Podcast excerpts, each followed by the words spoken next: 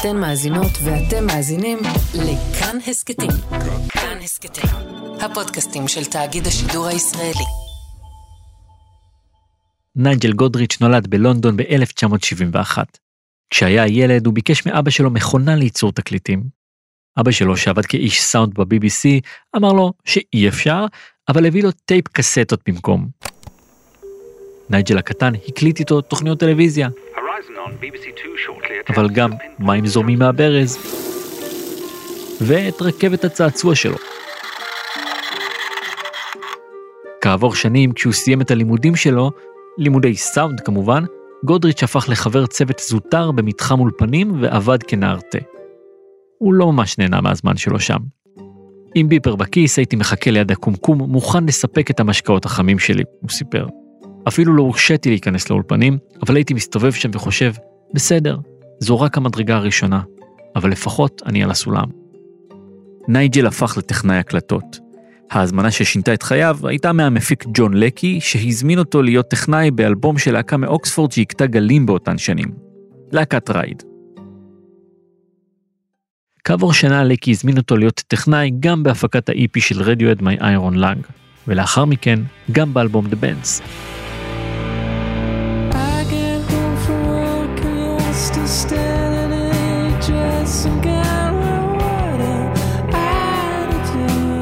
זו הייתה תקופה לא פשוטה בשבילם, הוא סיפר בריאיון לביטס 1 ב-2020. ההקלטות היו מלחיצות כי הלייבל ישב להם על הגב, וביקש מהם לכתוב עוד קריפ. אני זוכר שהיה לי יתרון בסיטואציה, כי לא הייתי חלק מהמערכת, הייתי בסך הכל ילד, באותו גיל כמוהם. ככה התחברנו. בשני האלבומים נייג'ל התנסה גם בהפקה של שירים בודדים. החברים אהבו אותו, הם קראו לו ניהיליסט בגלל ההתעקשות שלו לקחת את הסאונד שלהם למחוזות חדשים ולא ידועים. תכונה שהם העריכו מאוד. אלו היו הרגעים באולפן שהם הכי נהנו מהם. כל כך נהנו שהם, ספוילר להמשך הפרק, הסדרה והקריירה, ימשיכו לעבוד איתו כמפיק בלעדי בכל האלבומים שלהם מאותו רגע. כמו שג'ורג' מרטין היה הביטל החמישי, כך נייג'ל גודריץ' הפך לחבר לא רשמי ברדיוהד, ולשם נרדף לכל מה שלמדנו לאהוב בלהקה מאז. אבל זה לא קרה בזכות Black Star, השיר שהפיק להם ב"The Bends". זה קרה בזכות האלבום הבא שלהם. אלבום שיש כאלה שיאמרו שהוא פסגת הקריירה של רדיוהד, ואחד האלבומים החשובים והמשפיעים ביותר של שנות ה-90.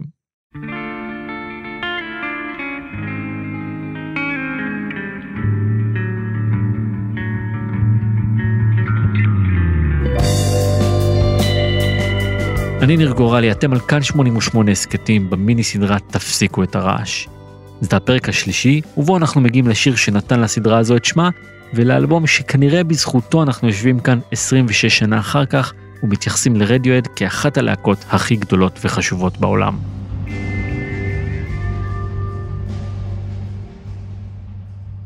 הסיפור של האלבום ושל מערכת היחסים עם המפיק שעזר להוציא אותו לפועל, מתחיל בעצם ב-1995.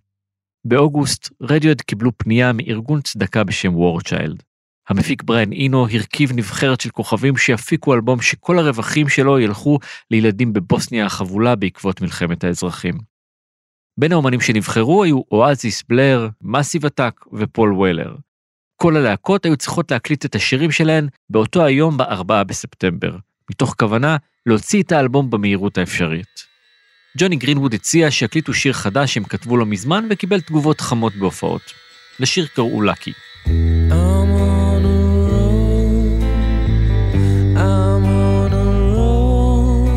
הם הזמינו את נייג'ל גודריץ' ללוות אותם באולפן. אחרי הקשיים שהם חוו בהקלטות של The Bends, ההקלטה של Lucky הייתה ההפך הגמור. הכל באולפן פשוט זרם. הם סיימו את השיר תוך חמש שעות ויצאו בתחושה אופורית. וכן, אני אומר תחושה אופורית על שיר שמתאר מטוס שמתרסק.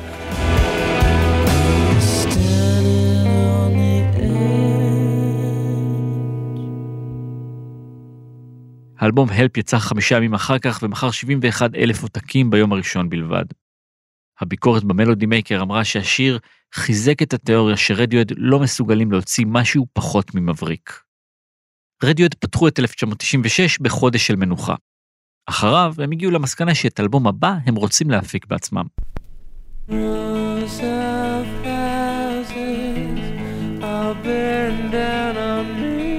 כשיצא הסינגל ל Street Spirit, ליווה אותו B-side שהם הקליטו עם גודריץ' בשם Talk Show Host.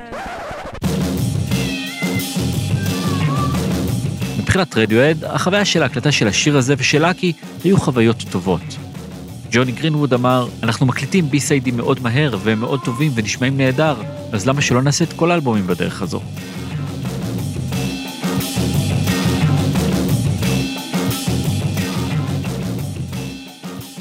זו לא הייתה ההחלטה הראשונה שלהם בדרך לעצמאות. הם רצו להתנתק מאולפנים ולקנות את כל ציוד ההקלטה בעצמם ולמקם אותו בלוקיישן שהם יבחרו. מי שעזר להם להוציא את הרעיון לפועל הוא חברם המאפשר גודריץ', שקיבל 140 אלף דולר כדי ללכת ולקנות מה שהוא חושב לנכון. מתפקיד של יועץ טכנולוגי הוא השתחל בטבעיות לעמדת מפיק המשנה של הפרויקט. Welcome to the 1996 Brit Awards, sponsored by Britannia Music and brought to you from Earl's Court in London. ב-19 בפברואר תום הגיע לטקס פרסי הברית כדי לקבל יחד עם בריאן אינו פרס על אלבום הצדקה הל. I'm, I'm this. For, for one day last year, we all uh, stopped fighting and actually did something decent for once. רדיואד היו מועמדים בקטגוריית הלהקה, האלבום וקליפ השנה, And the best British group אבל הפסידו בכולן לאואזיס.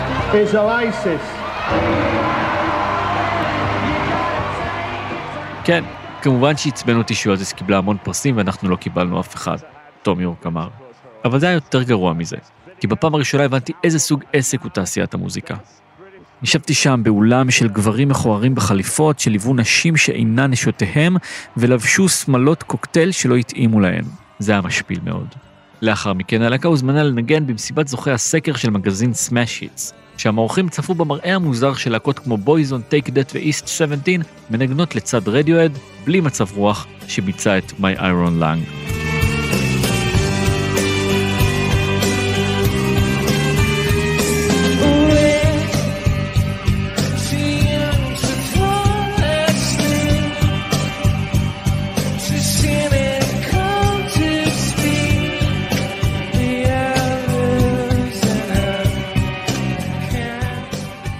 באפריל הם השלימו את קניית הציוד לאולפן החדש שלהם.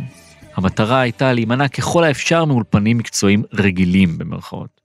הלהקה קראה למחסן סלש אולפן הקלטות שלהם קנד אפלאוז. כינוי למחיאות כפיים מוקלטות שהשתמשו בהם בסיטקומים בטלוויזיה. הם מאוד אהבו את הסביבה הזו. ברוב הפעמים אתה נכנס לאולפן הקלטות ועדיין אתה יכול להריח את ריח הגוף של כל להקה שהייתה בו לפניך. זה פשוט לא מקום מאוד יצירתי להיות בו. אז נהגנו לבחור במקומות ניטרליים יותר. Canned Applause בהחלט היה ניטרלי, אם אפשר לקרוא לזה כך. הוא היה ללא שירותים וללא מים זורמים. יש לנו נינטנדו, זה כל מה שאתה צריך, הם אמרו. ביוני, האולפן שלהם ב Canned Applause היה מוכן. EMI נמנעו מהטעות באלבום הקודם ולא לחצו עליהם עם דדליין להגשה. הייתם חושבים שעם נקודת פתיחה כזו הלהקה תימנע מחיכוכים ומתחים כמו שהיו בהקלטות ב Bends. ובכן, לא. פיל סלווי אמר שאחד הדברים שתרמו ללחץ הייתה העובדה שהחלטנו להפיק את האלבום בעצמנו. זו אחריות גדולה מאוד והרבה דברים ללמוד בזמן מאוד קצר. למרות שההקלטות התקדמו היטב בהתחלה, נייג'ל גודריץ' הבין שיש כאן בעיה. מיקום האולפן פשוט אפשר ללהקה יותר מדי הסחות דעת. הוא הבין שהאולפן שבנו, הקרבה היחסית שלו לבית שנתנה לכולם אפשרות לחזור לחיים הפרטיים שלהם, והעובדה שלא היה בו איפה לאכול או ללכת לשירותים, כל אלו האטו את תהליך העבודה. אז בעצת גודריץ' הם חיפשו מקום חדש, וגם מצאו.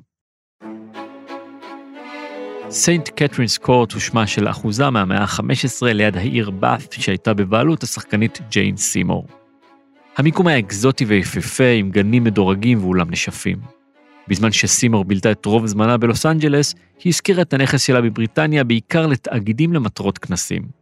מדי פעם היא גם הזכירה אותו למוזיקאים. למשל לג'וני קאש וגם ל The Cure, שהקליטו שם את האלבום Wild Mood Swings. רדיוהד שילמה מראש פיקדון ענק. הם מעולם לא פגשו אותה, אבל היא השאירה את המפתחות ופתק עם הוראות להאכיל את החתול. רגע לפני שהם נכנסו להקלטות, הם חזרו לארצות הברית לנגן 13 מופעי אצטדיונים כחימום לאלניס מוריסט. בניגוד לסיבובים המשותפים שלהם עם R.E.M. ו Soul Asylum, הפעם הם נחשפו לקהלים בסדר גודל שונה לגמרי, שלא בהכרח הכיר אותם. זה לא הפריע להם לתת סטים מאתגרים של שירים חדשים. כולל יצירה חדשה, מורכבת וארוכה של כעשר דקות בשם פרנואיד אנדרואיד.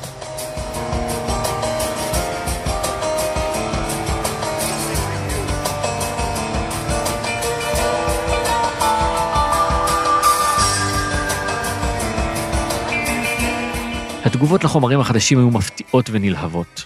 אחת המעריצות הגדולות מה tour הזה הייתה אלניס מוריסט בעצמה, שלבשה חולצות של רדיוהד וביצעה קאברים ל Creep ו Fake Plastic Trees בהדרן.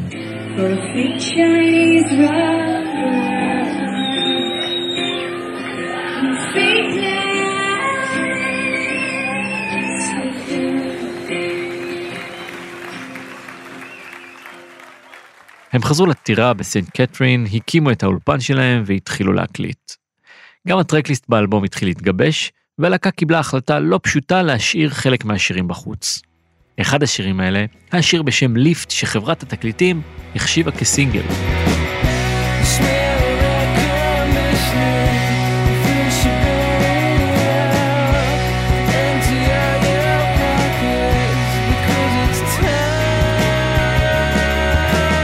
אבל זה לא היה השיר או הגניזה שלו שהיו חשובים. זו ההבנה שהם קיבלו מספיק בגרות וביטחון עצמי כדי לקבל החלטות בעצמם, גם אם הן היו בסתירה למה שאנשים מסביבם חשבו. בנובמבר 1996 הם נכנסו לאולפן שוב וסגרו רשימה של 14 שירים שירכיבו את האלבום הבא שלהם. זה היה כמו סדנת חלומות, אמר תום יורק. היה לנו את כל הציוד הזה, כל האורות האלה והמון אלכוהול ואוכל במקום היפה הזה. כשזה עבד, זה היה הבאז הכי גדול שהיה לי אי פעם. כשזה לא עבד, זה היה מפחיד לגמרי עבורי. תום היה משוכנע שהבית, כאמור מהמאה ה-15, היה רדוף, כפי שאמר למגזין ספין.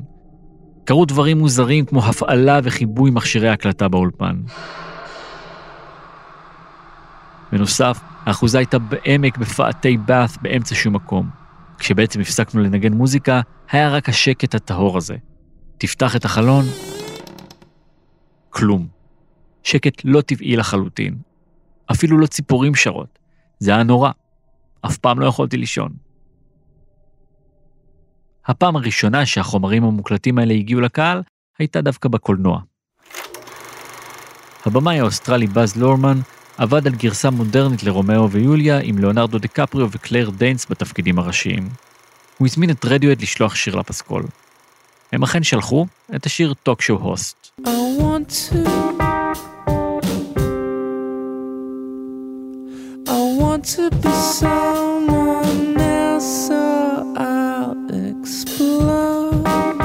שיר נוסף שלהם לא נכלל באלבום הפסקול הרשמי, אבל זה השיר שנוגן בכותרות הסיום של הסרט. השיר הזה היה Exit Music From a Film.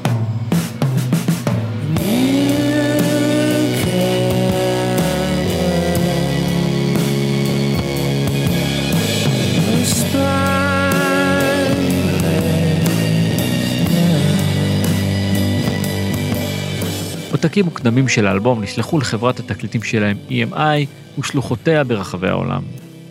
התגובות היו לרוב חיוביות.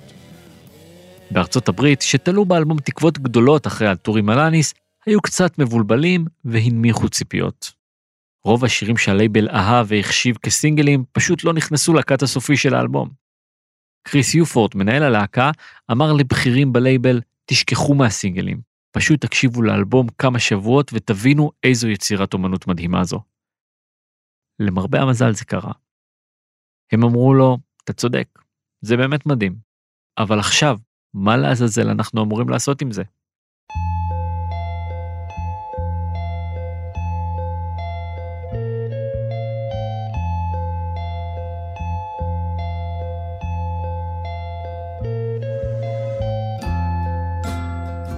זה לא באמת על מחשבים, תום יורק אמר על האלבום אוקיי קומפיוטר אחרי שיצא. פשוט הרעש שהיה לי בראש במשך שנה וחצי של סיבובי הופעות ומחשבים וטלוויזיה ופשוט לספוג את הכל. ובאמת אין מה לחפש משמעות עמוקה מדי בשם. אם תרצו לקחת אנלוגיה מעולמות התוכן של שם האלבום, אז אפשר לומר שהאלבום הוא הפלט של כל מה שנקלט לתום יורק בראש. אבל אם מחפשים בכל זאת מחנה משותף כלשהו בין השירים, אז הנושא הוא ניכור, ואפשר לחוש בו גם אם רק מסתכלים על שמות השירים. מטפס על הקירות, התייר, חייזר פרברי שמתגעגע הביתה, אנדרואיד פרנואיד. זה גם לא באמת אלבום אלקטרוני, או לפחות לא אלבום אקוסטי אלקטרוני כמו שחלק מהביקורות ניסו להדביק לו כשיצא. אד אובריין תיאר את הסאונד של האלבום כאוסף של השפעות. ב No Surprises ניסינו להישמע כמו ה Beach Boys, הוא אומר.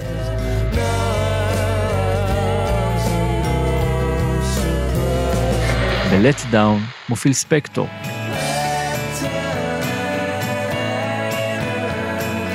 באקסיט מיוזיק כמו אניו מוריקונה.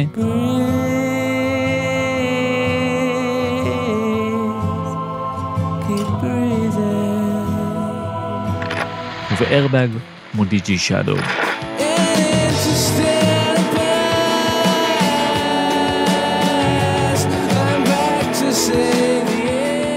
אמנם נכשלנו בהשגת המטרות האלו, אבל בזכות זה שניסינו, מצאנו את הסאונד שלנו. ותום יורק אמר, לכוון ולהחטיא זו כל המטרה. למה אד אובריין מתכוון כשהוא אומר ש DJ Shadow השפיע על Airbag? בואו נקשיב לתופים.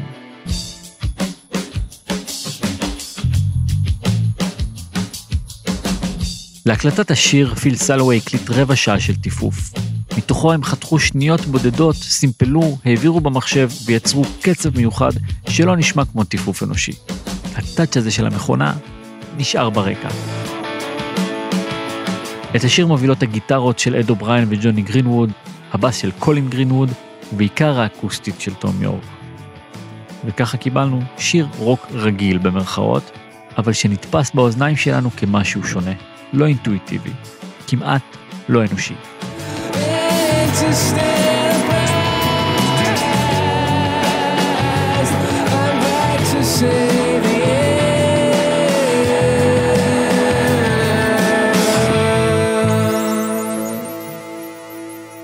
והנה עוד דוגמה. המקהלה בשיר Exit Music for a Film נוגנה למעשה על ידי ג'וני גרינווד באורגן מסוג מלוטרון.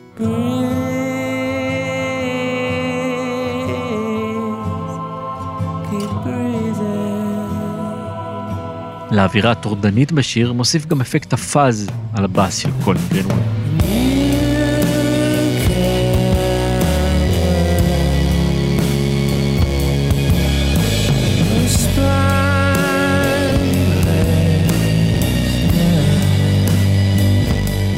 אלו אמצעים אלקטרונים שאומצו על ידי להקות רוק כבר בשנות ה-60, אבל השימוש שלהם בתוך הקונטקסט של הטקסט הקודר שכתב והלחין תום יורק מייצר לנו באוזן תחושה של זרות.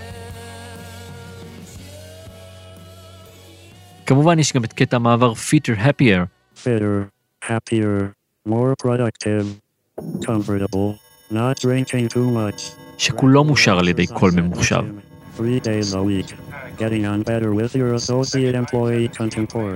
המילים עצמן הן מניפסט מלגלג ומדומה לאורח החיים המרגיע והאנונימי שתום יורק הקליד למחשב שלו.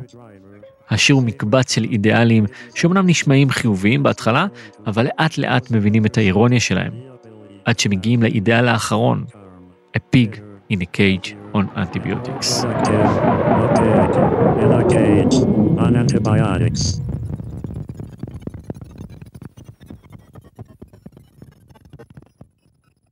כשהאלבום היה מוכן, עותקים שלו נשלחו לחברות תקליטים ברחבי העולם.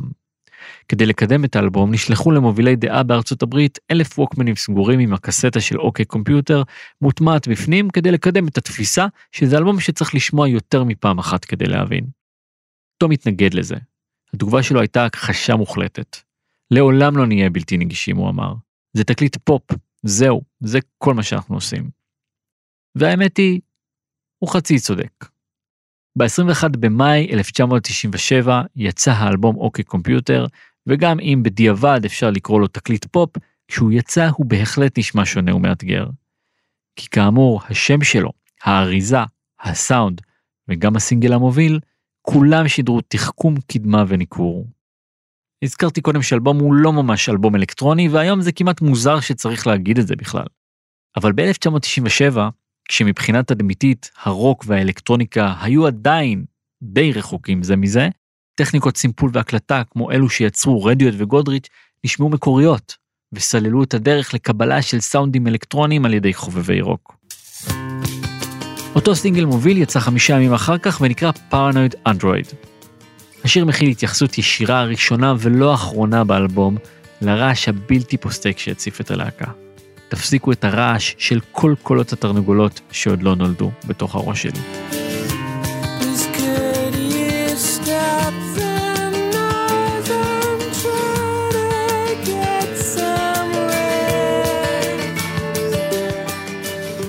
השיר הושפע מהביטלס, יותר נכון משיר ספציפי של הביטלס, Happiness is a warm gun. She's not a girl who misses much.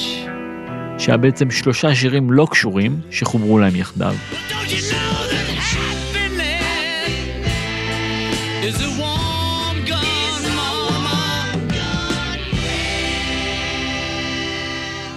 ההשראה לשם השיר לקוחה מדמות הרובוט מרווין דה פרנואיד אנדרואיד בתסכית, שהפך מאוחר יותר לסדרת ספרים, טלוויזיה וסרט, המדריך לטרמפיסט בגלקסיה.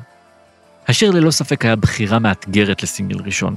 במקור, כשהם ביצעו את השיר בטור עם אלניס מוריסט, הוא הגיע ל-11 דקות שכללו סולו המונד ארוך של ג'וני גרינווד בסופו.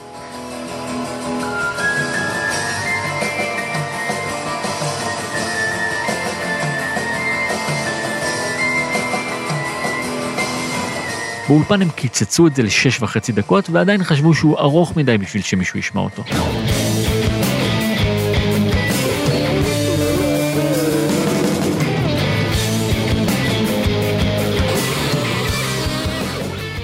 התגובות אליו רמזו שהאלבום הזה הולך להתקבל יפה. באנגליה, ללא קידום מסיבי במיוחד, השיר הגיע למקום השלישי. המיקום הגבוה ביותר שרדיוד הגיע אליו במצעד הבריטי עד אז ומאז. מ-MTV אמריקה, הלהקה קיבלה אישור שקליפ האנימציה המוזר והארוך שיצר להם האומן השוודי מגנוס קרלסון יתקבל לשידור. אבל ל-MTV כן הייתה דרישה אחת. לצנזר את השדיים ולהלביש את שתי בתולות הים שמופיעות בחלק האחרון של הקליפ בבגדי ים. עם קטיעת הגפיים המדממת והאלימה אגב, לא הייתה להם שום בעיה.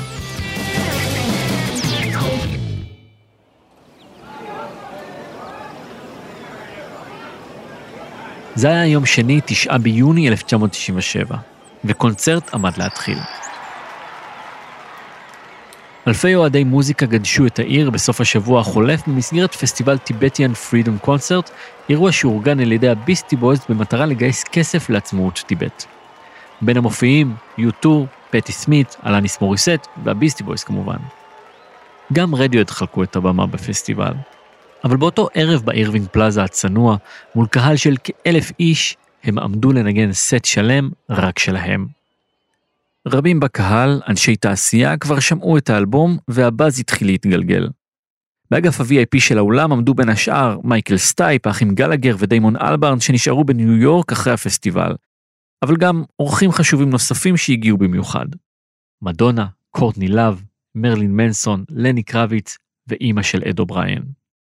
זו הייתה הפעם הראשונה שהיא ראתה אותנו בארבע השנים האחרונות, הוא סיפר בהתרגשות. לפני שההופעה התחילה, הוא הציץ באגף ה-VIP וגילה שהשולחן הטוב ביותר היה שמור למדונה, בעוד אימא שלו נדחקה מאחור. אז הוא כמובן החליף ביניהם. אני בטוח שמדונה הייתה עושה בדיוק אותו דבר, הוא אמר. ניגענו ממש טוב, סיפר אד אובריין, כי הצלחנו להירגע וליהנות מזה שאנחנו יכולים לנגן מול קהל כזה. זה היה ממש נחמד להבין את זה. בדרך כלל, כלהקה אנחנו מלחיצים את עצמנו ומנגנים גרוע, אבל הפעם שלטנו בעניינים, הצלחנו לנוח וליהנות. מי שלא הצליח להסתיר את החיוך וההנאה שלו, היה תום יור. בשלב מסוים, עד זרק לו הערה שלא נשמעה מחוץ לבמה. תום ענה לו לתוך המיקרופון, תודה עד. כן, אני נהנה. אני לא יודע לגבי שאר האנשים כאן. הקהל פרץ בצחוק.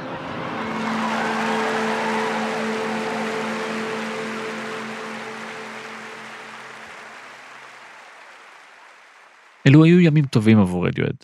הפרקים הקודמים בהסכת שלנו התאפיינו בעליות ומורדות, אבל כאן אפשר לומר שמרגע שהם השתדכו עם נייג'ל גודריץ' ועד ש OK Computer יצא והתקבל, זו הייתה בעיקר עלייה. גודריץ' היה נוכחות חיובית עבור רדיוהד. הם ידעו לגמול לו תודה ושמרו אותו לצידם עד עצם היום הזה. די גדלנו יחד מאז שהייתי צעיר, הוא סיפר בריאיון ההוא ל Beats One. הייתי במקום הנכון ובזמן הנכון, מצאתי אותם והם מצאו אותי. ההצלחה שלהם באלבום קרתה גם בזכות העבודה שלו איתם באולפן. אבל בעיקר בזכות התמיכה שהוא נתן להם והם נתנו לעצמם להיות מה שהם רוצים להיות. החופש הזה הוביל אותם למקומות יפים. ובאותה מידה, גם למקומות מלחיצים. כי כשאתה אדון לגורלך, אז גם כל האחריות להצלחה מונחת על כתפיך. אין תירוצים, ואין את מי להאשים אם דברים לא מסתדרים, או אם ההשראה מסרבת לדפוק בדלת. אחד השירים הבולטים והקודרים באלבום הוא Climbing Up the Walls. הוא מבטא חרדה, פחד ופרנויה עמוקה. בימים שאחרי האופוריה של צאת האלבום, הם השקיעו עמוק יותר למציאות שניסחו בשיר.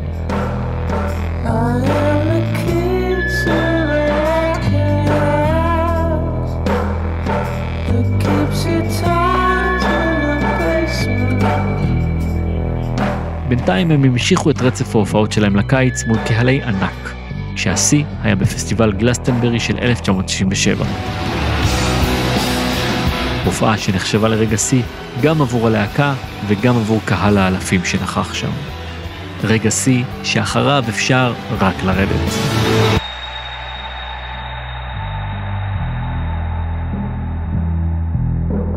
בסרט Meeting People is Easy, שתיעד את הלהקה באותם ימים, נתפס תום יורק אומר לכתב יפני, כל מה שהיה אחרי גלסטנברי. היה אכזבה. עוד על הסרט ועוד על האכזבה בפרק הבא.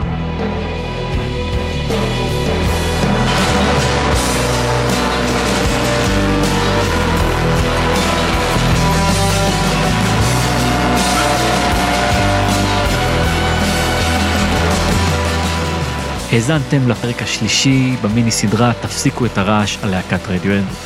תחקיר והפקה שרלוט לוי ועופרי מקוב, עריכת סאונד ומיקס רחל רפאלי ועודד דוידוב. סייעו בהפקה מאיה דרוקמן, נעמי שלו וגיל מטוס. עורך כאן 88 הסכתים הוא תומר מולביטזון. תודה לעופרי גופר, תומר קריב ויונתן קוטנר. פרקים של כאן 88 הסכתים זמינים באתר וביישמון כאן ובכל יישומוני ההסכתים. אני ניר גורלי, ניפגש בפרק הבא והאחרון.